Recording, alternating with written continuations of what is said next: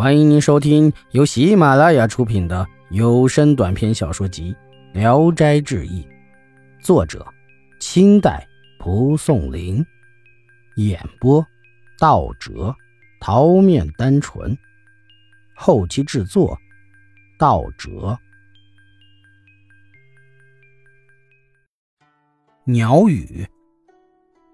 中州境内有一个道士，到乡村去募化食物。吃过饭，听到黄鹂叫了一会儿，他告诉主人说要谨防火灾。主人问他原因，他回答说：“我听到鸟说大火难救，可怕。”大家都笑话他，一点也不防备。第二天，这一家果然失火，火势蔓延，烧了好几家，这才醒悟道士的神奇。有好事的人追上他，称他为神仙。道士说。啊，我不过是能听懂鸟语罢了，哪里是什么神仙呀？这时正巧有一只皂色的花雀在树上鸣叫，大伙问道士：“花雀说的什么？”道士说：“花雀在说初六生的，初六生的，十四、十六就死了。我想这一家可能生了一对双胞胎，今天是初十，不出五六天，两个孩子会一起死掉。”人们到这家一问呐，果然生了两个儿子，没过多久便都死了，日期和道士说的一样。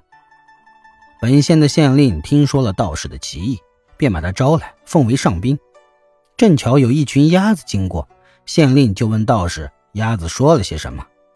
道士说：“您的内眷必有真闹的事儿。”鸭子说：“爸爸爸，偏向他，偏向他。”县令听了大为佩服。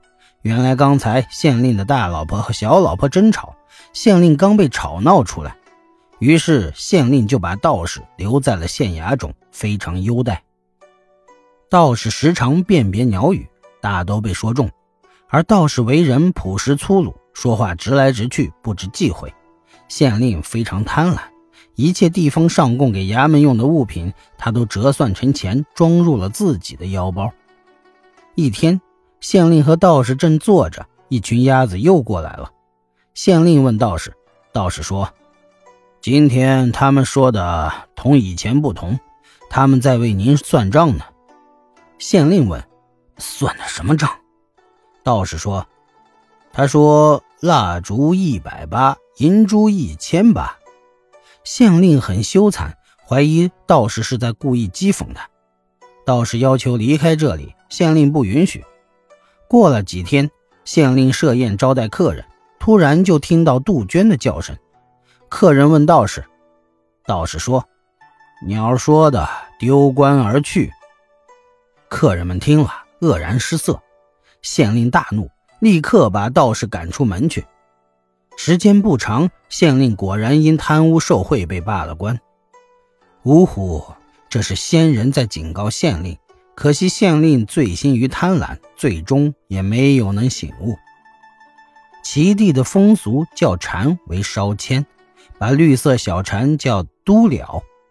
县里有父子二人，都在乡里考试时考在五等六等，被降为青衣的生源与社学生源。他们准备再考岁试，这时忽然有蝉停在他们的大衣襟上。父亲高兴地说：“烧签。”是好兆头，我们要逐步升迁了。一个书童一看，说：“啊，不是烧签，是都了罢了。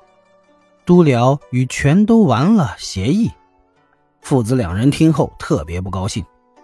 不久，两人参加岁试，还是都被刷了下来。